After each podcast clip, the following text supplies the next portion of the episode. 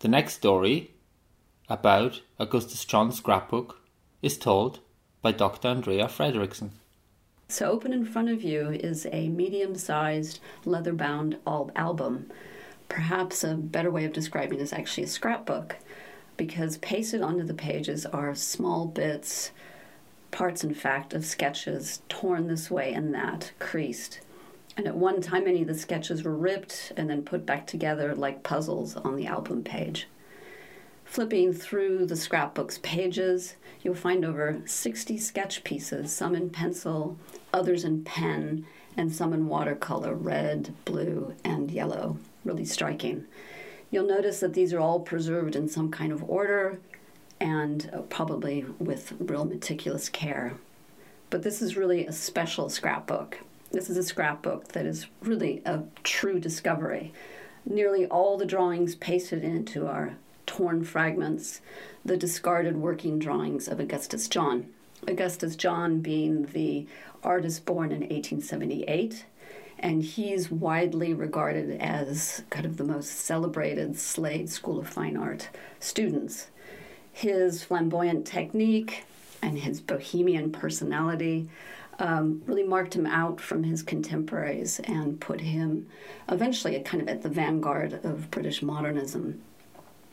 The album tells a, a lot of really interesting stories, and uh, first, just to describe a little bit more, uh, the album has 68 drawings in it, and these are all thought to have been executed by John during his time at the Slade in 1894 to 1898.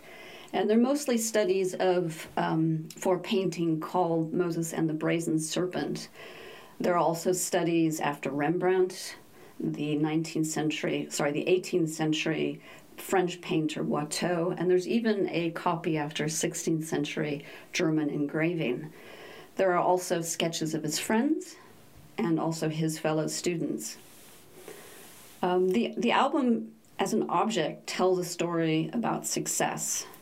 And it, really, indeed, the, the studies, the sketches, are all preparatory drawings for a large scale monumental painting that John presented as part of the Slade's prestigious summer composition competition, for which he won first prize in 1898.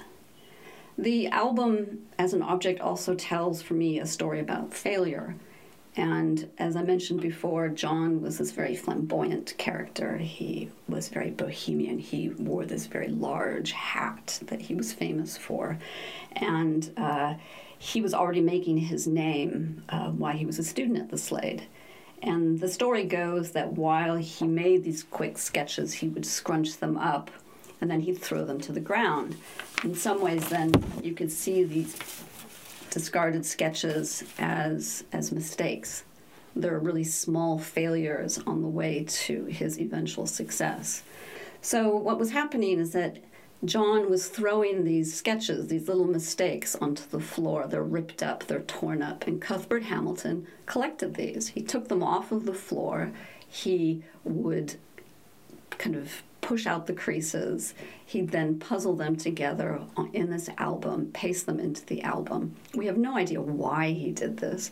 It could be that he wanted to learn from these this this great artist who was already great at the time. Perhaps he thought that they might be worth money in the future. It's really hard to say. But he collected them, and we're really thankful that he did.